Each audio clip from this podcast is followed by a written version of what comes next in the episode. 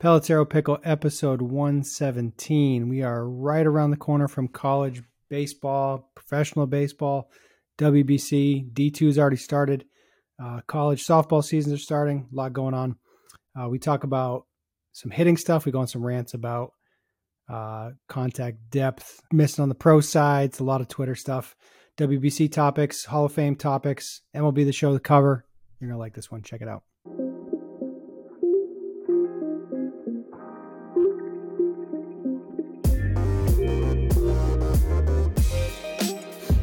Pelotero Pickle episode 117. It is Monday, February 6th. We got a lot going on. The high school and college seasons are starting down here, college seasons in general.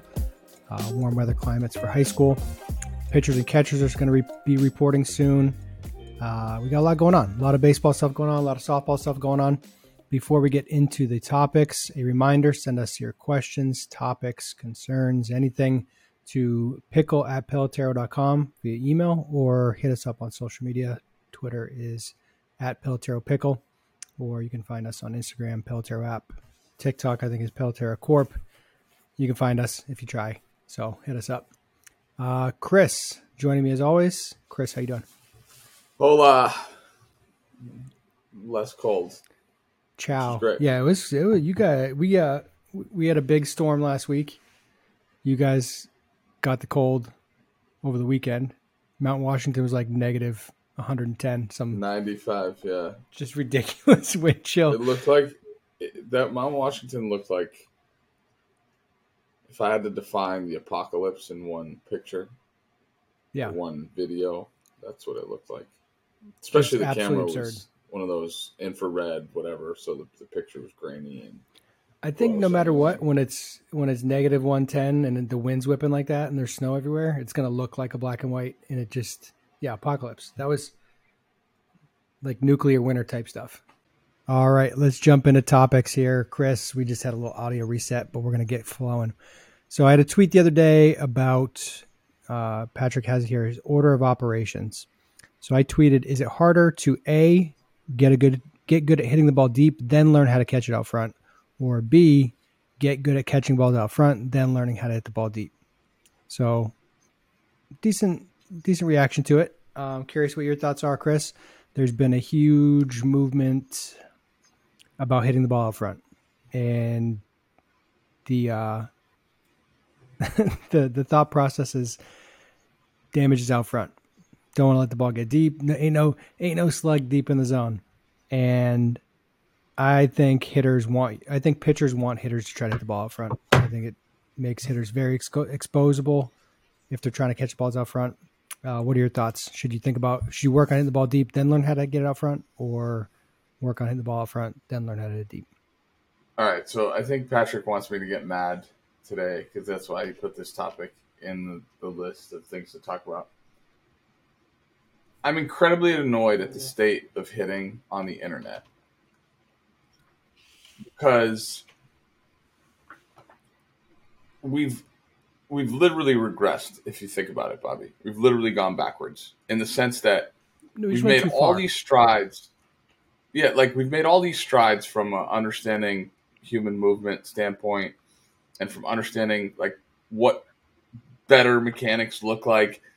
You know, the foot down generation is basically over. The squish the bug, take the knob to the ball like I don't see a lot of kids that are being restricted by those old school ways of conservative rip athleticism away from kids. But the problem is hitters are worse because we're not focused on the right stuff. And when I say we've regressed, every kid this side of the Mississippi when they were in high school understood that they weren't allowed to swing out of their ass and they weren't allowed to just think about pulling the baseball because it was going to affect their ability to be good hitters. Every young player I played with, everybody I played with in high school, everybody I played with in Legion, everybody I played with in college, whether we grasped the concept and executed on them or not, we understood let the ball get deep, shoot right side. That was a big thing in, in assumption lore. Everybody understood that overswinging and trying to create additional bat speed be outside of our control would would do damage in the game. And the reason I think we've regressed, and it's everything you and I talk about, it's the crossfitification element of it. The the presumption that you can train and play the same way is so egregiously false that it bothers me in ways, and that's why I went on my little Twitter rant thread that I did too. It's it's just ridiculous. It's absurd. Your Twitter rant was good. I love when you mix it up on Twitter. Got a lot of traction. Got a lot of traction. Yeah, I, well, I usually try to try to make uh, these like very impactful statements when I'm going to come in. But I, I, I got accused of name dropping one of my teammates by some guy yeah. that I don't know. Yeah, if you're in the so, same lineup as somebody, it's not it's not name dropping. Yeah, like I, my favorite thing is when people that I, I've never spoken to try to talk shit about me about something and like that was like one of the worst burns ever. Like hey man sick name drop. I was like oh you mean my friend who's in my phone who i hang out with? That's a name drop? Look hey guys look at i have a jersey there. What do we do like what are we what are people doing? Or is are people really that spiteful and angry? But anyway my let's getting back to the the point the analogy that Pilar used was awesome, and, and it, it, relate it, it relates to all this, right? Like we got to teach people how to shoot. We got to teach them how to be shooters. Don't just give them a better gun. Teach them how to shoot. Don't give the guy a fish. Teach him how to fish. well, it's if you if you key in on it, like it, it's important to learn how to hit the ball in front. But if you don't have the context of working from the inside of the ball, catching the ball out front can be very, very dangerous. You're there's a lot of six threes out there, dude. A lot of six threes, a lot of breaking balls that you're just never going to get to. It it doesn't mean you shouldn't learn how to do it. Shouldn't mean you like there's there's going to be times where you need to work on pulling the ball and you need to work on hitting it with a contact point further out front. My contention and the reason I posted it was if you can learn to drive the ball up, oh, well, I'm not talking about flipping it there. I'm not talking about carving it there or filleting it. If you can learn how to drive the ball to the opposite field and create good direction, pulling the ball becomes easier. If you just catch it out front and throw the head out, you're never going to develop the depth. You you're probably not de- developing good direction, and you're going to create a whole host of timing problems if you do that. So my I've been my, on Sorry. The, I've been like in the golf world, yeah, in the golf world, there's a whole thing about training speed first. Like, oh, don't worry about direction. You can figure out direction later. Just train for speed. Speed is a skill, and they're doing that with velocity now with for throwing. It's like, oh, don't worry about direction. Just learn how to move fast. Move fast to figure out accuracy later. I don't know if it works like that. I don't like. Yeah, you can learn how to throw harder, and throwing hard is effective because it eliminates time from the hitter. Is it on the so the pitching example is this is do you worry about accuracy first and then worry about developing speed later? Which i think if you have the feel and if you have the nuance of controlling the baseball and feeling with your fingers and controlling your release point controlling how you spin the ball i think learning how to throw hard you have the context you have the underlying principles that allow you to still pitch with that. Just like with hitting if you learn how to drive the ball the opposite field and create good direction and good playing and depth and all that stuff. Hitting the ball up front is just learning how to carry that swing further forward. That's my take. I'm gonna tell you. I'm gonna tell you what the the, the strategy should be, and this should be a, a blueprint or a guide to parents. Until your player has to go do it in a game, and there's a scoreboard, and their friends are watching, and their feelings are in jeopardy of getting hurt, train speed all you want. Like when you're little, just flip them the ball, put constraints on them, make them figure out how to do stuff, right? Like as hitters. When you're throwing, it, in terms of like organizing your body, it's probably good to think about like trying to hit a ball far. Now, I'm not completely discre- like every young player should be taught try to hit the ball as far as you can to center field back where the, the object came from, right? I've talked to Ryan Bicandoa at length about this. Ryan's a one of my favorite teammates ever, and he's a pitching coach out at Arizona high school now.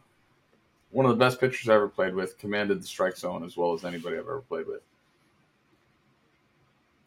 If you're a young kid and you're picking up a baseball, you should be throwing at a target, right? You should never just throw aimlessly. So you can make some days about throwing hard at the target, but most of the time you should get to the point where you can repeat a throw to a, a, a target and condense your target, make it smaller. It's like archery, right? Like you're going to go to a smaller bullseye further away every time. And like level up that way. With hitting, if you just learn how to hit the ball out front, you're going to go through torture. I went through torture in high school, Bobby.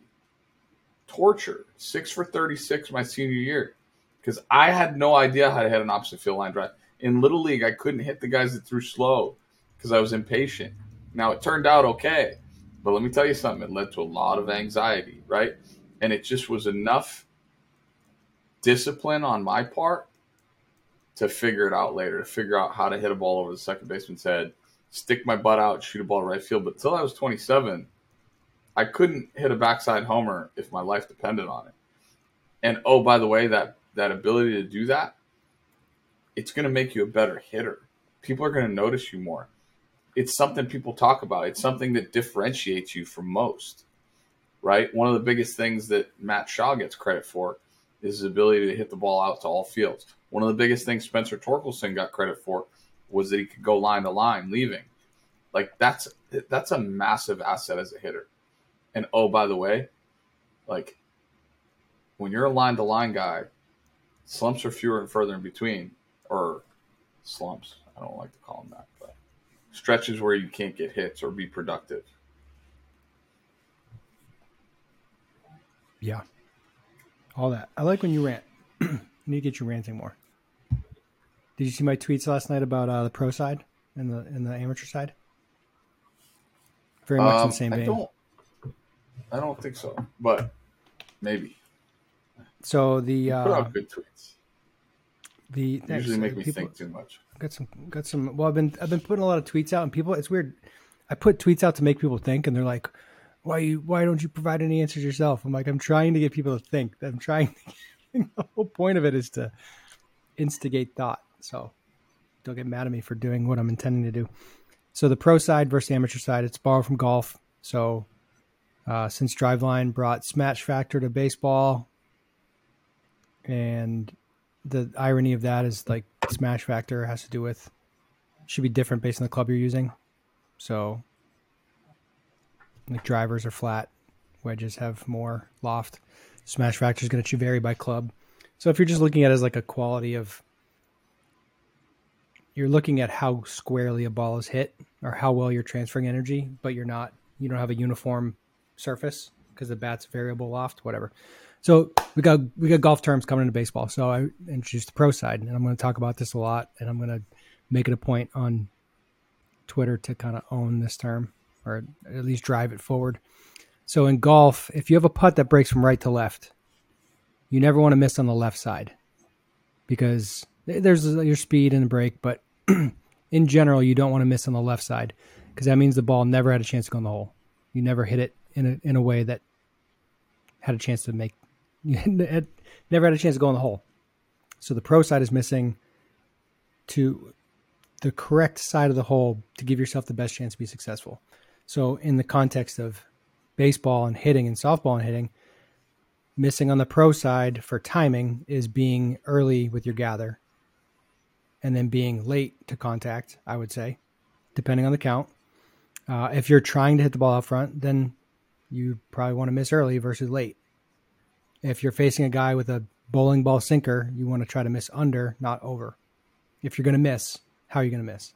And it was one of the questions I, I put up was there just there's not enough conversation about fighting for barrels about like I I love when the ball is released and it's hat like this is such a small fraction of time and then there's going to be people that be like oh it's impossible you can't manipulate the barrel because coach Currier used the term manipulate the barrel to me in a positive way that he wants hitters who can manipulate the barrel like there's times when you have to fight for contact. You have to fight to not miss. You have to be just an absolute bastard about it. You you can't give in to a pitch, and nobody talks about this stuff. I think more people need to talk about it. So missing on the pro side is like Josh Hader, average fastball miss in the playoffs last year was negative three, which means hitters on average swung and missed under his fastball. If I face Josh Hader, my goal would be to, to hit a, to swing and miss over. And, yeah, and I would try. I would laugh in the box it. against that guy and thinking about hitting a chopper to second base. Yeah, I'm going to swing and miss over. If I can swing and miss over, that's a that's a success in that at bat. Because if I aim for the ball, I'm probably going to miss. Hundred percent. So that same thing with like every time a guy's ridden a fastball on me in my life. Yeah, but how the the concept of of fighting for contact? Do you feel like you were you were work say like a Hader type or a guy that rides it? You're like into contact. You're fighting like crazy to get on top of that ball, right? I'm I'm gonna tell a Homer story right now because we I haven't done that in a while, and we actually can go back and find the video of this because um, I know it's available. So it was 2017, my last year in affiliated, and I went to Colorado Springs, and I'll, I'll never forget the first night uh, of a, of the two nights in a row when this guy threw. We are playing Salt Lake City at Salt Lake, and this guy comes in, and I go over to the bench, and he, they bring him in when I'm, you know, either on deck or whatever. And I go over and I go, "What do you got?" And they're like, "99 to 102." Kind of all over the place. so, good luck. I go, okay, great, thanks. So, uh, the kind of all over the place made me go, okay, I'm gonna auto take first pitch, just see what happens. So the first night he throws ball one, and the, I look up the gun, it's 101, and I go, all right, well that was firm, but it was ball one, so I, I'm good. And it's not, it, we, we weren't talking necessarily about spin at the time, like what was the vertical break or whatever. But it's firm. It's firm enough that the vertical break almost doesn't matter. So on 1-0, he throws me a, a fastball down the middle. It's like 100 and I follow it straight back. So I didn't I didn't think about manipulating my swing. I was thinking about being more concise because it's 100. I followed it straight back. I had burnt wood smell on my bat right away. Like that smell means like ooh, like you just missed, right? So now the whole at bat, more and more, my thought process went from behind the baseball to more like work down to the baseball. I end up having this long at bat, follow a bunch of pitches back, and I can't. I just couldn't get to the heater, so I end up striking out on a three-two pitch. Next night he comes in again. I don't even. I don't go over the bench. I said, you know what? The strategy worked last night. I got 1 0, so I'm going to auto take the first pitch. He pipes the heater just right down the middle. I'm like, damn. so I'm 0 1. Second pitch, he like yanks a fastball bad, like crossfire, cutter type 99, and it, it rides all the way across home plate. So it ends up being a ball, and I swing through it. So now I'm 0 2. But it probably looked like I was so late that you couldn't stand it. So I go, okay, great. I'm in the most predictable 0-2 situation, fastball of 0 fastball 0-2 situation of all time. If he throws a slider, good for him. I'm a swing and miss by a foot. But I literally, I remember as I was stepping into the box, I was telling myself to swing straight down. And when I say straight down, Bobby, I'm not exaggerating when I tell you I was telling myself to go straight down to the top of the baseball. Sure enough, 0-2, heater, middle, inner third, and I, you know as well as anybody, like I didn't at that point in my career, I, I wasn't hitting a ton of pull side fly balls, like truly backspun fly balls. And sure enough, this ball rides in, and you can see it in my swing, and you can see the clip. It's much more down than normal, and I get it a little bit out front. I end up hitting it. I caught it a little bit off the end, but I knew I got it. My bat felt weird. My bat broke ironically, and I hit it 400 feet into the berm in left field for a homer. And I was Joe Cool coming around third, and I, I said to Ned Yost, the fourth, I go, I think I broke my bat as I was shaking his hand. He's like, that's pretty cool. And I ran in the dugout, and Tyler Heineman was, oh man, that was sick, dude. I was like, yeah, I think I broke my bat. And they're like, no way. So anyway, it, they went and checked my bat and it was broken.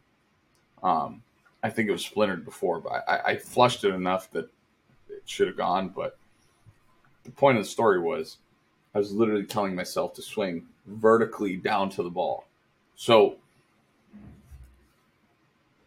people have to understand that these are like real time adjustments that we have to make. And there was no part of me that was telling myself to go get that ball out front. It was just to be down to the ball. And swinging and so, down there wasn't you weren't trying to hit a ground ball. Correct. Like I was just trying to flatten. I was trying to I was still trying to hit a ball on a line. I wonder but I knew that my thought process had to be that. I wonder how many kids right now think they're not allowed to think that. That they're they're a lot. Like if they if they go up to bat that because some coach online or their private coach or whatever they think, oh, I'm not allowed to think. I have to think swing up. I have to think a lot of positive guys. angle attack because they're. It's it's wild to me that like in this whole launch angle generation, whatever, there's such a lack of just hitting understanding and, and permission giving. I feel like it's it's to the point now where it's so restricted that you have to follow a certain person's words or their advice or get permission from somebody or get validation from somebody and it's not the game. Like there's going to be times you get in the box that you have to think straight down. There's going to be times you get in the box where you have to think miss under the ball. It's going to happen. If you haven't encountered that yet, you haven't been playing long enough. You're not deep enough into your career. At some point, if you're playing meaningful baseball, you're going to face a sinker that you're going to swing and miss over by a foot and wonder what happened. You're going to think the ball's invisible. Just like there's going to be that feeling of a, a fastball rising on you. And we know it's not rising technically, but it sure feels like it. so full permission. You could think swing you can think swing down without trying to hit a ground ball. You could think swing up without trying to hit a fly ball. Can we as an industry, can we tag Jeff tag Jeff tag uh Shigon Nation in that one? Like you're allowed to think swing down without trying to hit a ground ball. You're allowed to think swing up without trying to hit a fly ball. Sometimes you just need to think things to make it happen. And yeah, feel versus real, blah blah blah. Let's try to get some hits. How about that? That's the whole point. We're not trying to be right. We're trying to get hits. And the funny part is different. People think that's like the an funny ego part thing is for some that reason. It's crazy. Is that that's and I think that's where like the whole thing is lost on everyone, right? And why I think we've we've regressed quite a bit. Need to point out, Chris just sent a group chat with his Homer. He already he already found the video of the Homer. Just wanted to in real yeah, time, real podcast time. He already Homer. sent the clip of the hour. Well, I know where all the videos are. I mean, I've watched them enough times. the The weird part about it is, I just I just don't understand when we lost sight of what we're actually trying to accomplish. Right? If you play baseball for five minutes, you know that training and game are different.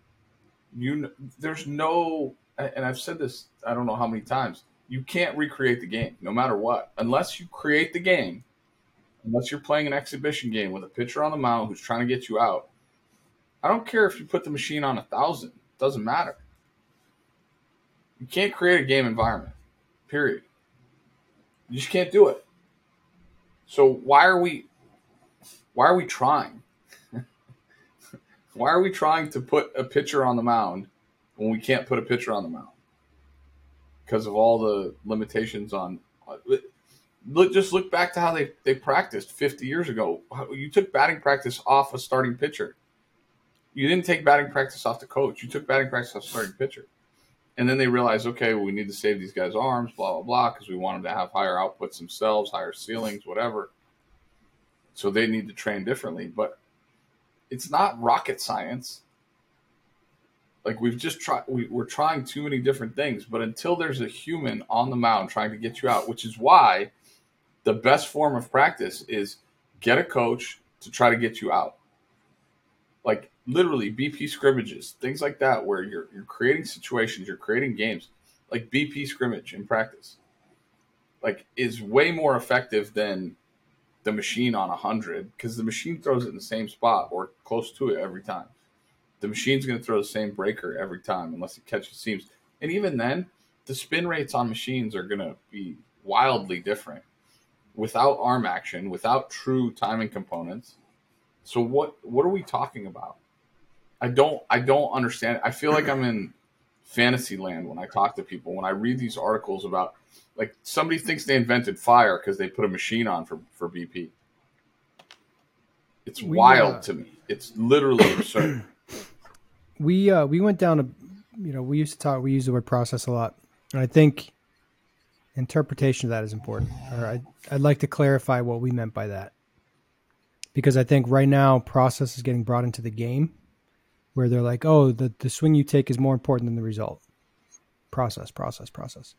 I think that's horrible. When we used to talk about process, it was about doing the daily work that you need to do to be prepared for the game so you can do what you need to do in the game. Right now, it's like, oh, yeah, true three outcome. Better to hit the ball in the air, better to hit the ball into the shift. Let your, you know, let the results take care of themselves how, how, about no? How about you go out and create the results? How about you go out and try to win how about pitches? No? you just said, "How about no?" that was good, Bobby. I'm I, yeah, I'm serious though. Like you gotta you gotta go out and create the results. If if they got a shift on, don't hit the shift.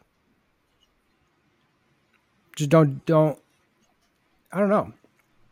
There's there's process that's meant to prepare you for the game, and then there's in-game process, and there's a line there. There's there's a time and a place where you need to just go play your game and let the results take care of themselves. But in those individual moments, when that ball is released and you got to fight for that barrel and you got to not give in to a certain pitch, like I don't know what else you're trying to do besides win that moment.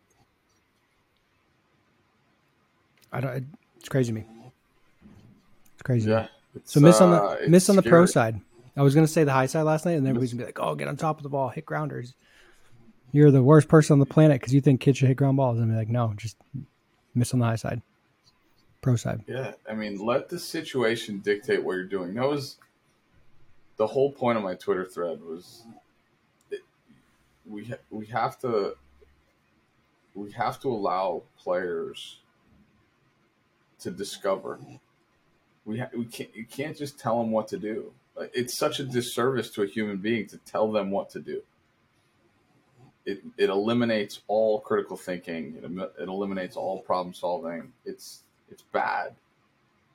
We need to educate people. The whole analogy of the gun, right? The, the analogy of the gun. I'm not just trying to give you a better gun. If you get a better gun, that's great, but you still got to learn how to shoot it. And you know the hitting approach guys asked me in the thread they said so what how do you what makes a better shooter and my response to that was about 50 things right it was like i, I said breathing thinking relaxing uh, i'm gonna find it. It's, i mean I, I literally and i could have gone on and on and on about it right? Like it, it was what did i say? I said it was like 10 different the breathing aiming heart rate thinking focusing relaxing competing planning seeing feeling believing processing information adjusting being present knowing the situation understanding moments watching the game knowing your strengths and weaknesses. Did i miss any because that list can go on that's shooting right that's what shooting is that's what that's what hitting is and it's wild to me like we you and i I said this. I said this. Uh, what was it? Twelve years ago, eleven years ago. We're in the cage, and I, I probably realized it around 2014 that I, I was screaming so much about mechanics to the world, and here we are, ten years later, nine years later, and everybody in the world is screaming mechanics, mechanics, mechanics, swing, swing, swing. And now what we realized 10 years ago was like, no, no, no, listen, society, listen, hitting world. It's, it's just really easy to sell the swing. It's really easy to sell swinged out. It's really easy to point to a side view video and say, hey, look, this is wrong. Because guess what? There's always going to be something wrong because we don't know what right is, Bobby. Everybody wants to claim that they know what right is based on their own predispositions. But this is why the motor preference stuff is so much better than anything that anybody has to offer because it's creating it's it's a system with creativity within it. It's a system with like that that is designed to be different. It's it, like it has the artistic form of oh the individual is this this is what this individual is this is your right.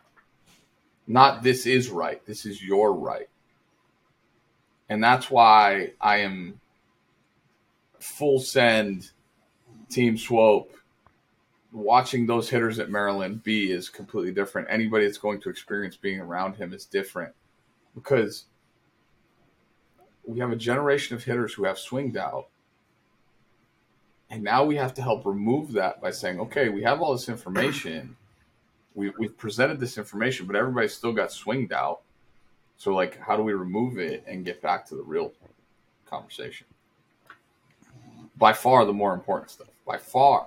It's not close. Guy with a bad swing can still hit. All he's doing is narrowing timing windows and having to be better at precision. If you have a bad swing, it just means you need to be more precise and you need to be more you have a, a bigger time constraint. Doesn't mean you can't hit the ball in the barrel. I could I could literally throw a bat out in the air right now from my desk to home plate at NEBC, which is I don't know how far away, and I have a chance to barrel it. Doesn't matter how. Right? Yeah. It's crazy. I think the same the same type of argument needs to be had about maybe discussion about hitting the ball harder because everybody now is like, oh, bat speed, bat speed, bat speed. All bat speed does is it raises your ceiling. Like, if you go down a list of things that allow you to hit the ball hard, bat speed is a factor, but being on time, having a good plan, being accurate to contact matters. Like all these things actually matter, and we're just gonna just chase bat. I speed. can go back. I can go back 18 years to the day when I worked out for Rich Gedman Get ready early so you can swing when you want to. And I've seen a lot of guys that can do what you did your first round. I don't know most of their names, and most of them never played the big leagues. Meaning, like here we are 18 years later, and the message still applies. Get ready so you can swing when you want when you want to. Another big one with Rich Gedman was see how easy you can swing and hit it hard. And like I've seen plenty of guys that can hit pull side homers. That's been true forever. And here we are in 2023 telling guys to hit pull side taters and BP, and that's going to make them better. Hey, man, just lift the Like when I watch a cage round and I see every ball go in the ceiling, I want to throw up. I want to throw up. Even the lines in the cage, like, how do we not understand? There's a reason why Barry Bonds was talking about like hitting everything on the ground in batting practice. There's a reason why Freddie Freeman hits every ball to the left of second base in BP and why those two names will stand out through the course of history and time as two of the better hitters to ever play the game. When we're trying to talk about these concepts, we have to help hitters understand them. Yes, elevating the ball is better than hitting it on the ground because not elevate every ball you ever hit.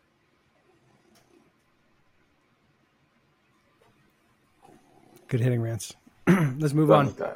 Let's move on. We need to move on. Uh, WBC's coming up. Are you playing for Team Italy? I mean, at the rate we're going, maybe I, am I'm, I'm available. I, I I am very available. I'm ready. If they call me today, I'm good. So let's let's talk about the team and hitting homers. let's talk about uh, the WBC experience because you you played in two of them. You were in training camp for. You were in training. Was it uh, 06 You were in training camp. When was it? 2006. Yeah, when we saw each other in Florida. so you were in training camp for that. You played in 13 and 17. Uh, to, just I got to be there as a fan and as a friend for the 2013 one, which was cool because got to take the private flight to Miami, got to be in the BPs. It was really really cool experience. What's it like playing for your country and playing for in, in that on that stage? What's different about what's different about the WBC versus Major League Baseball games? Maybe like the playoffs even. The wild part is the wild part is is people everybody talks about this whole playing for your country concept and it's cool that you're representing a country but i think more so than anything it's the style of play that it affords right the the, the tournament style baseball because at the end of the day it's still the group of 25 guys it's not i mean you feel the weight of a nation in some capacity but it's still a baseball game with 25 players it's just the style of tournament that allows it to be different. Because if you have any attachment to, like, you know, you got guys that can play for multiple countries. I was reading about uh,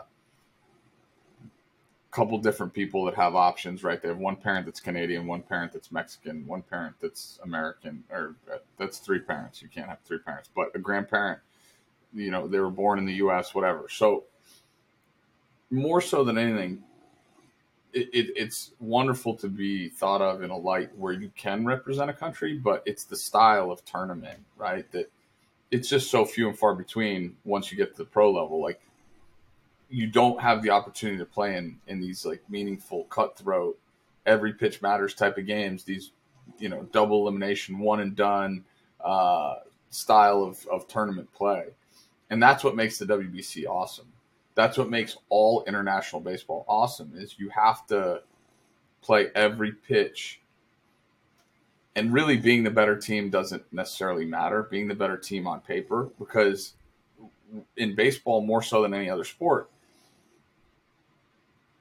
the better team doesn't always win right? The better team over the course of a season wins three out of five versus two out of five right? So it's like the one game difference.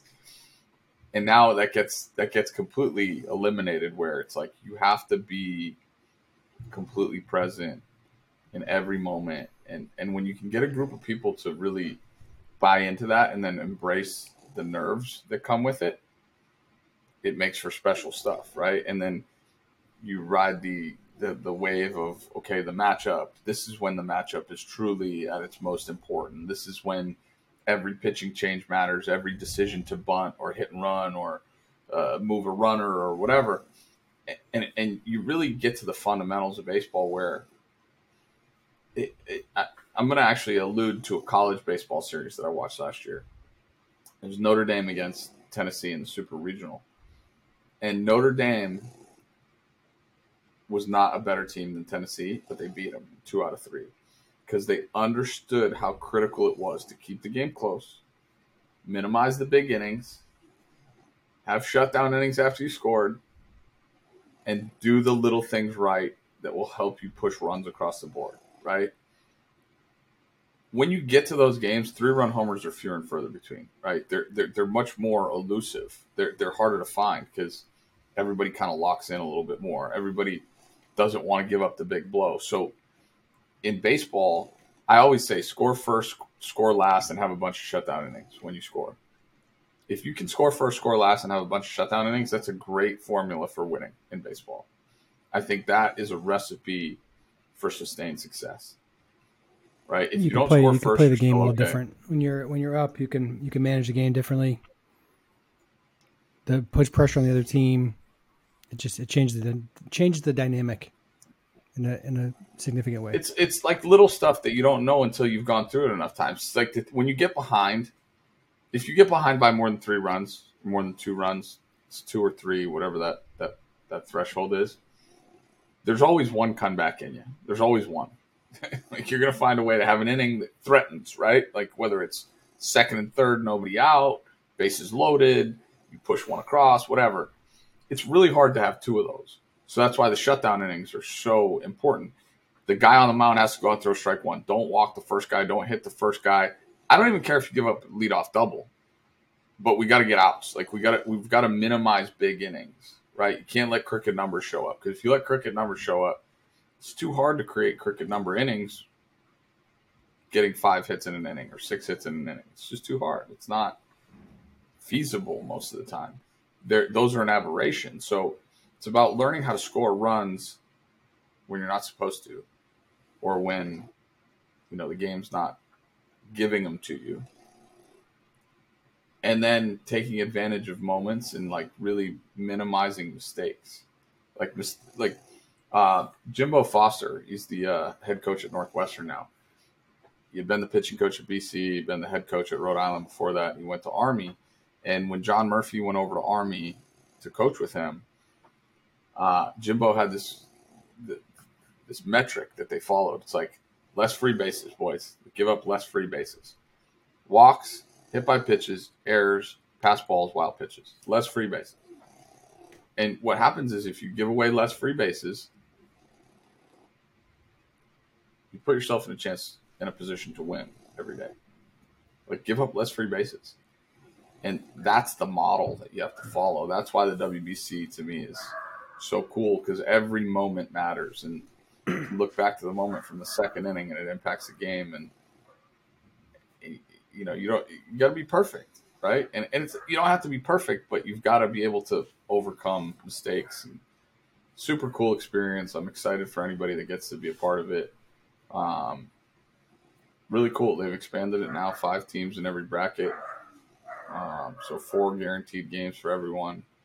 Tougher to get out of a, a bracket, obviously, but uh, you know, it benefits the game if more teams are involved. So that's a good thing. Grow the game, make it more inclusive. That's good. Yeah. Uh, so the the team, I think the the early favorite for the WBC is the the Dominican Republic. Their lineup is stacked. They get Starling Marte, Juan Soto, Manny Machado, Vlad Guerrero Jr., Rafael Devers, Jose Ramirez, Jeremy Pena, Gary Sanchez, Julio Rodriguez. That's that's a good lineup. It's weird how the Caribbean countries take so much pride and the superstars show up, right? Like the superstars will show up. Um, you know, with Italy, they're definitely playing for more than recently. themselves. Correct, and and I, because it's their guess what? Juan Soto and Manny Machado haven't played winter ball in what, five, six, seven, eight, ten years, whatever it is, since they. I don't know if Juan Soto ever played winter ball unless he did it when he was a kid. Probably, but they grew up in that culture where it mattered. He's right? probably 16 years old, hitting 380 in the in the winter league. Yeah. Well, it's it's wild because and you see, you know, the Acuna homer with the pimp job made its rounds the last couple weeks it it means so much to them because what's it's what they grew up on. It's what they they're so passionate about winter ball, and that's winter ball is the only place where you can recreate what happens in the WBC. The Caribbean Series going on right now, and it's cool that the Caribbean Series expanded. That they're hosting it in Venezuela again for the first time in I think nine years. Um, it's you know it matters to them. So these guys are taking so much pride in representing their countries where you know, you know, two Fletchers are playing for Italy. Right? Like Fletchers have no connection to Italy really, other than maybe they had a grandparent that was Italian. Well, Look, the the guys in Dominican they want to prove that they're the best on the on the, on the planet. They want to be known yeah, as the best and baseball so do the Far East the teams, right? Yeah. The far the Far East teams have that same. I don't know connection to it, I guess. So, not surprised. I mean, early favorite, yeah, I'd say so. Um, I'd take my chance with that lineup. And it's a lot of the young talent too, you know, other than Machado. It's you get to see all these guys on the same field at the same time, playing with a different energy, right? They're, they're playing with a different energy that they do than they do in Game 61 of the regular season, and I think it uh, it exposes people in, in a good way, right? Uh, shows you who's ready for the moments, who can handle them, who can embrace those moments. And look, it's not for everyone, you know. It's not. Uh, it's not a thing that is for everybody, and that's that's cool too. You got to be a certain type of pers- personality to handle it. I'm excited. I like. I, I love the energy. The Patrick was producer. Patrick was just a, a youngin when he went to. Uh, he was at the Canadian Canada versus Mexico game. There was like a fight that was breaking out. I remember we were in Phoenix. We were at a restaurant waiting for the game. It was U.S. Italy was the night game. Mexico Canada was a day game, and Patrick was there with his, his dad and his brother, and we're watching the, the game on the big screen. Like bottles start flying. I remember Patrick saying, like, I think it was a guy from Mexico was like, "Don't worry, we got you," or something. Like, or was it a guy from Canada? Somebody, somebody said they're gonna watch out for them. But it, with, I mean, it was in Phoenix, so the, they wouldn't let us go to the stadium.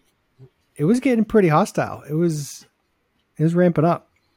But uh yeah, just the passion there. I remember the, the you guys. Your first game was against Mexico at Salt River Fields.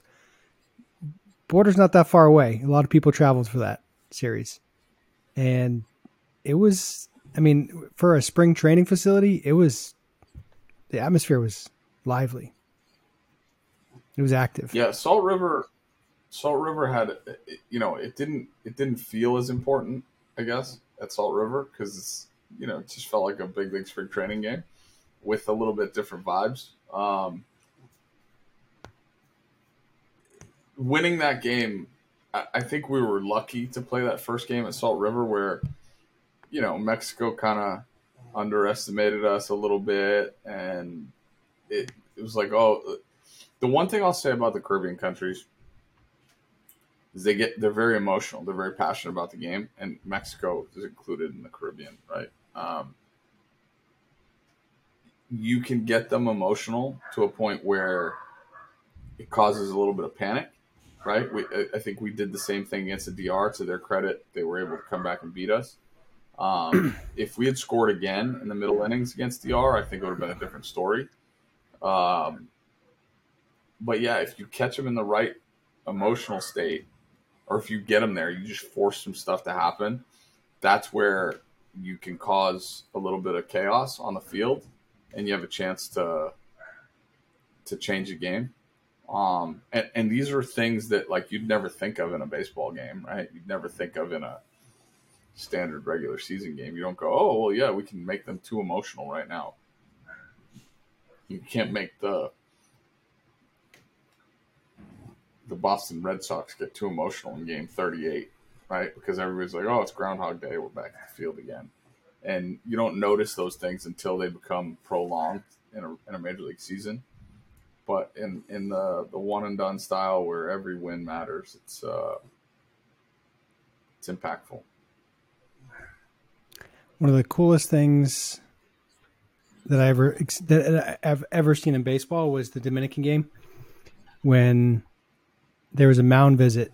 They were starting to get a little momentum. It was like the sixth sixth inning, seventh inning uh, Jose, Jose Reyes has gotten a base hit. He got a base hit up the middle, and he just instantly turned to his dugout and started screaming at them. You could feel the tide turning, and it was uh, it was a Marco was the head coach. Yep. Marco went out to the mound and tried to get everybody to take a deep breath, and it was the only time I've ever experienced a crowd getting louder during a pitching visit. It was like they saw it as an opportunity to just that they were winning, that they were winning the moment, that they were winning that encounter. Like the coach went out there to shut them down, and they're like, "Nope, we are not losing. You're not going to let." We're not going to let a mound visit make us quieter. And the sound went from like a level six to a level nine during the mound. I visit. had to go in the clubhouse. I, I, couldn't like, stay out there. I was too. And they're banging the, they're banging the things. They got drums there, chanting. It was intense. It was it, like that crowd imposed themselves on the game in a way that I've never seen before. that game was so difficult because I, I literally couldn't stay out there because uh, Punto and I were talking about that. Nikki Nikki had I I DH'd the first game against Mexico and Punto got pinch run for, which is weird because our leadoff hitter. So he hit a double lead off the ninth against Mexico and they pinch ran for him. So in the ninth when we were on defense, him and I were just pacing up and down the dugout and we kept looking at each other. We're like, I need to be out on the field. He's like, it's way easier to be out on the field because at least I feel like I have some control over it. Yeah. And, and you have to feel when you're in the when you're on the bench or you're sitting there going, I need to do something to try to control the energy in the game or control my energy or control whatever. And so you just you got nothing to do but pace. I'll never forget when uh, after Joey Bats' homer, uh, same thing in the playoffs. I, they took me out, so it's the top of the eighth now, right? I, I got I, went, I hit a single, and then the, we had another scrum, and then Demarlo Hale came up to me and said, "You know, Smokey got you." And I, you know, we were up three at that time, but I, I remember going into the clubhouse and I just I couldn't sit still. I was I, I had to just get me out of this environment for a second because I I'm gonna go crazy.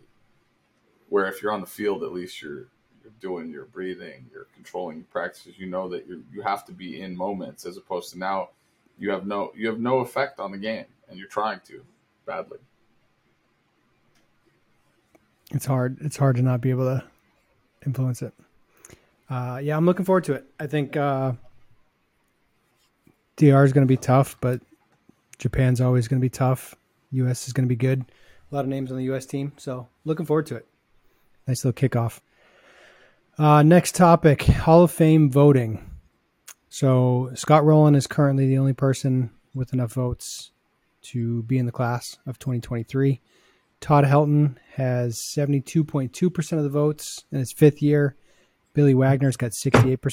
Andruw Jones has 58. Gary Sheffield 55. Carlos Beltran 46. Jeff Kent is now through his 10th year. He's currently only got 46.5% of votes. Some of these names I feel like should be in the Hall of Fame. Todd Helton is a Hall of Fame caliber player. Would you how do you feel about that? Our challenge our challenge with the Hall of Fame is we have people outside of the generation voting for a different generation. So we're trying to make these generational comparisons. I, I, and I, frankly, I don't know what the Hall of Fame is supposed to represent, right?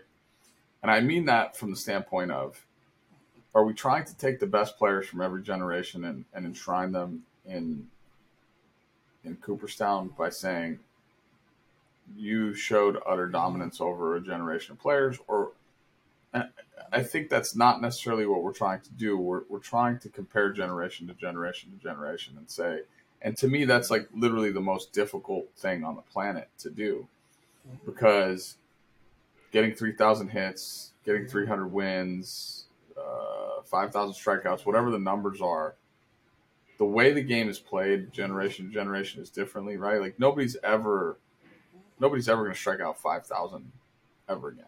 Nobody's ever a 300 strikeout season is probably off the books because I don't think enough guys are going to throw 200 innings to be able to get to 300 strikeouts, right? Like Mark, think about Mark Buehrle, 14 years in a row had through 200 innings, right? That means you can't miss starts, and that means you're going six every time you go out there, right? Like basically, you, you get 30 starts in a year, you're going six or seven innings every time you start a game and it's just not going to happen. So how do you how do you compare generation to generation? And it, has got to be a sustained period of dominance in the game, I think, because Barry Bonds' career looks a lot different than what Juan Soto's will, and you know Bryce Harper's, Mike Trout's, mm-hmm. whatever. And I think now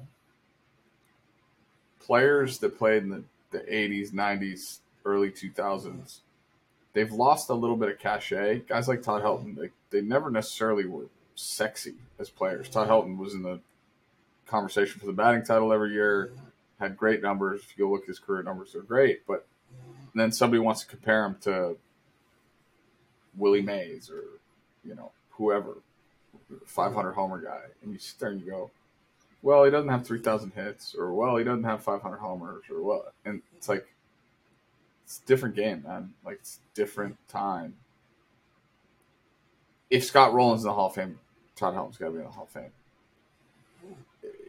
There was another one the other day. Uh, they tried to compare a guy from the 70s, and I think it was maybe not Dale Murphy, but something like that, another comparable corner infielder. Better numbers than Scott Rolen like almost across the board, and he didn't get in, and he hasn't been in. It's like I don't know, man. Like I, I I'm not the judge, jury, and executioner here, so I, I don't. No matter what you do, you're gonna you're gonna leave some people out that probably should get consideration and put other people in that maybe others don't think. Like Jim Rice, because he didn't play long enough, people were like, "Oh, he shouldn't be a Hall of Famer." What's what's the criteria? I, the criteria has to it's moving target. Be more defined. I think there should be you know, yeah, I think there should be more. Th- like the Hall of Fame is a joke to me now, anyway. Because if we're not going to put Barry Bonds and Roger Clemens in, like, what are, what are we talking about? Like, what are we what are we doing? Yeah, you get like uh, guys had the whole the whole PED issue is it's real, but Barry Bonds never tested positive, never suspended. So what are we talking about? guy like Manny, Manny Ramirez tested positive twice, I believe, right? So that's an issue. Alex Rodriguez suspended for steroids. I mean, so yeah, David Ortiz has supposedly been circled into those conversations. And look, I frankly, what we've done with information or more information, whatever people think information is, it's created more presuppositions or predispositions to to, to gauge a, a player in a certain way, and people want to pretend to know stuff, and it's really frustrating from a from a standpoint of like what are again what are we trying to accomplish? Like what what what is the objective here? Is it to to stand on a soapbox and be able to tell people that you know you're better than them or that you don't deserve something? I think a lot of players don't play with cooperstown in mind because at the end of the day cooperstown's a byproduct of having a lengthy career and sustained success and it's never on your radar as I have to have this. It's like a nice thank you for remembering me and what I did for the game type of moment. Um, so I don't think it has as much allure to the player themselves. It's more of a fan thing, right? It's it's for the fans. Like BP is for the fans. Like it's not for the players. It's the players within the, the generations know where they stand. They know what they represented. They know what they did. Their peers, more importantly than anything else, like it's like how do my peers look at me? I don't. Some fan, some guy screaming from Iowa, like you just learn to not pay attention to those. So, and that's what that's what the Hall of Fame's become to me. It's if it was a peer to peer thing, then I, and that's why I like that there's a player vote now to, to get guys in because it's supposed to be how do your peers view you. It's not supposed to be how like I like if I was working on Wall Street, you think I cared what a teacher thinks about? No offense, like you think I care about what some teacher that's never been in the trenches thinks about what how I did my job?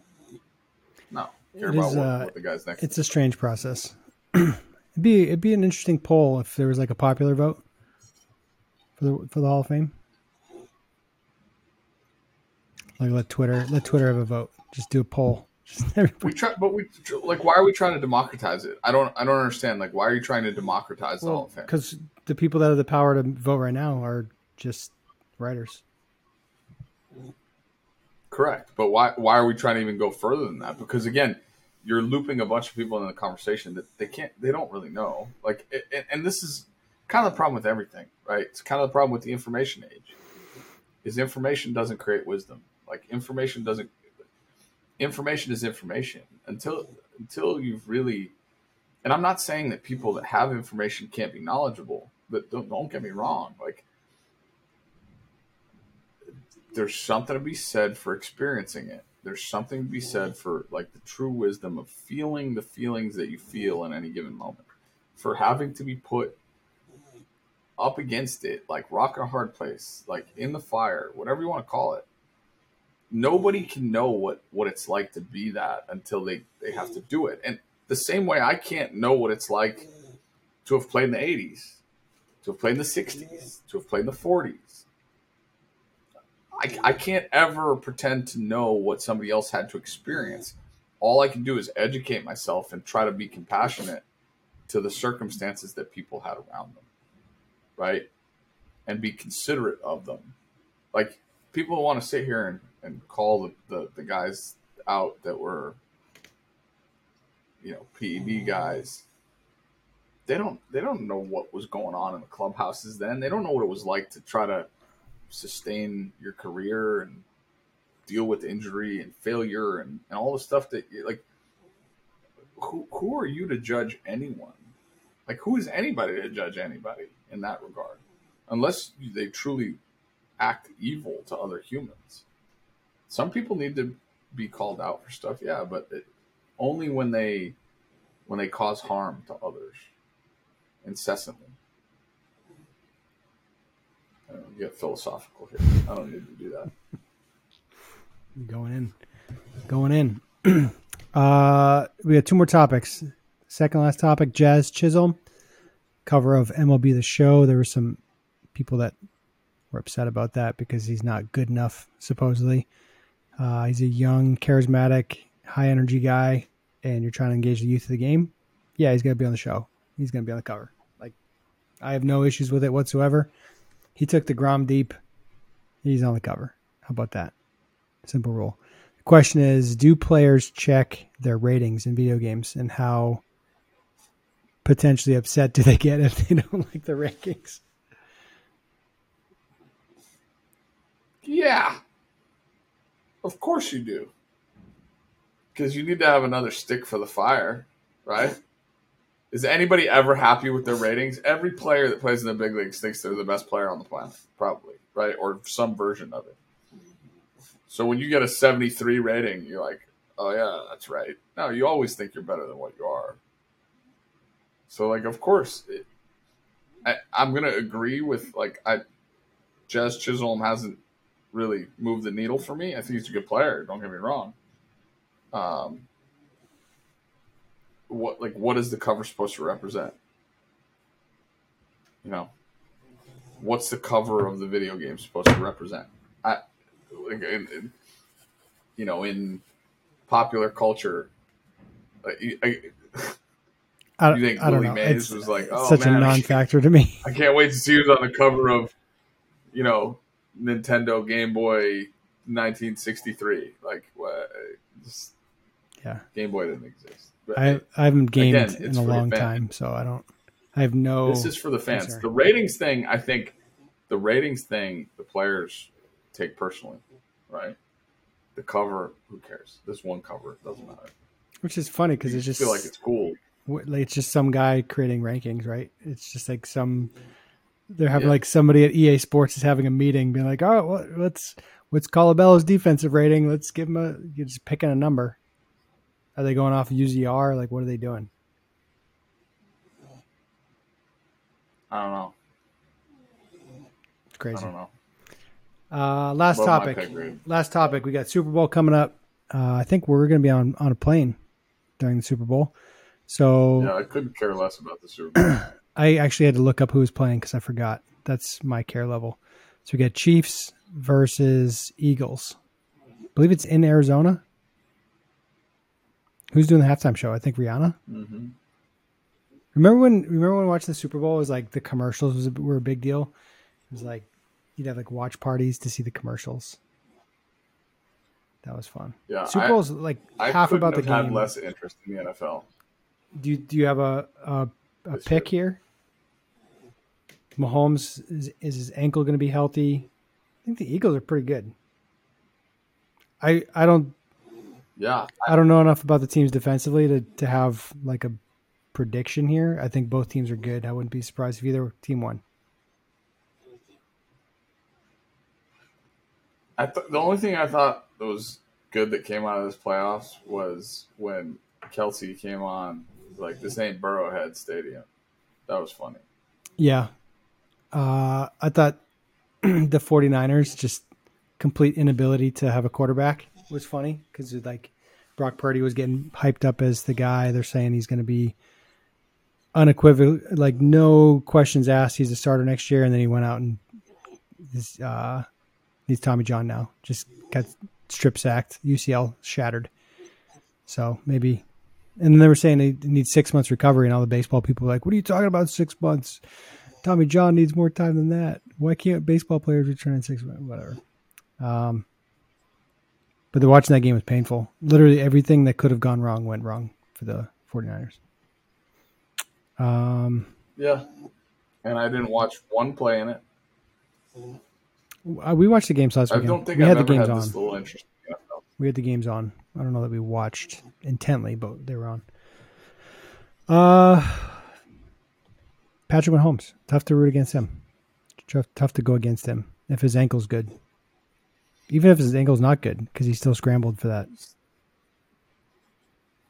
first down. Godson of LaTroy Hawkins.